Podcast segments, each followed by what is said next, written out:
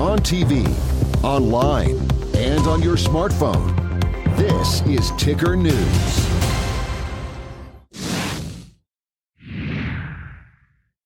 You're watching In America Today. I'm Veronica Dudo. Today we are discussing the race for the metaverse. U.S. firms like Meta, the parent company of Facebook and Microsoft are going all in on the metaverse. Meanwhile, Chinese companies appear to be taking a more cautious approach amid tighter regulation say virtual reality, gaming, and social media could include the ability to buy virtual items in games or create digital avatars to participate in meetings. Is the metaverse the future of social network? For more, we're joined by Oz Sultan from the Sultan Interactive Group. Thanks so much for joining us. Thanks for having me.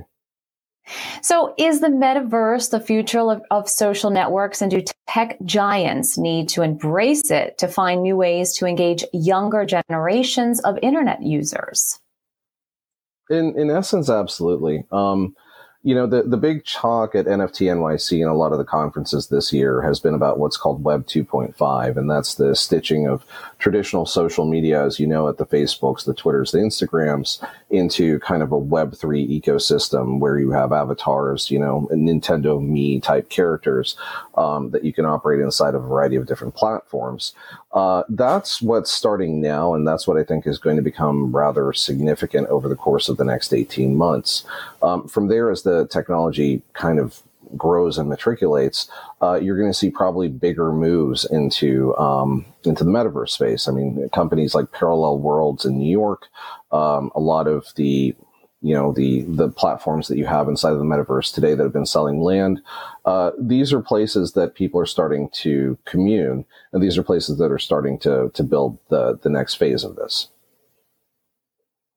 so some metaverse applications may rely on cryptocurrencies if users are looking to buy something virtually and pay with a digital currency. Will this be problematic in China where the government has looked to get rid of trading and the so-called mining of cryptocurrencies? It's going to create a big problem in terms of ownership because the Chinese government rolled out a custodial wallet. Um, and they basically said that like you can have crypto, but it's an investment, and the asset is really kind of in between you and the government. Um, and there, there's a lot of restrictions on owning that. So I think you know investors in China as well as users in China um, are probably taking a bit of a cautious approach. They are potentially not investing as much as they would have in some of these virtual lands and goods. But at the same point in time, if you look at the what they call the rare class, like the younger generation, millennials, uh, and lower inside of China, there's a lot of proliferation in terms of the utilization of digital assets and digital goods. There's also platforms that are um, using you know their equivalent of like Robux, like the the Roblox um, type currency, which is basically you know a one to one to the one, um, and they're also using the eRemB currency inside of there. Now, in, in terms of blockchains, it's it's a wait and see approach because if they start using more public blockchains like Ethereum and Bitcoin, um, they may be running into a lot of problems longer term as the government tries to really maintain ownership and control. The Chinese government has also been promoting its own central bank issued digital currency. What do you make of this?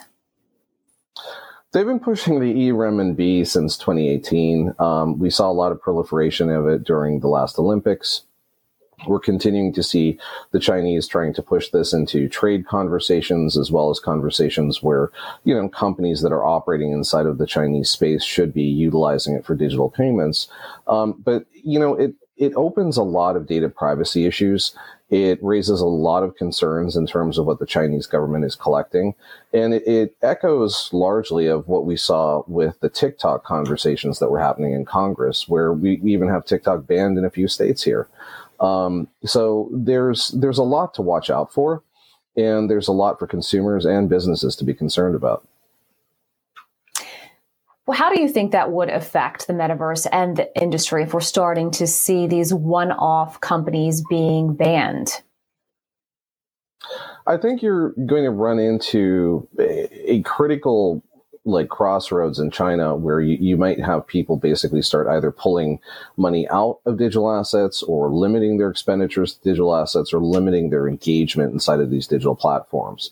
What we do know from what we've seen coming out of Nanjing is that they're definitely moving this into healthcare and, and a variety of other uh, use cases where you know now you don't need to go to a doctor you can use a virtual doctor with sensors and a variety of other things that might be deployed in your house um, that is is probably more of the norm of what you'll see but the traditional metaverse understanding that we have in the west which is digital goods digital assets ownership of digital land a digital twin of yourself kind of being able to play into this ecosystem being able to collect fashion goods that kind of a thing um, that could see a huge you know break put on on it um, if the Chinese were to one restrict different blockchains that are playing inside of their space, or two just push you know a digital yuan or an renminbi strategy that says that you have to use theirs.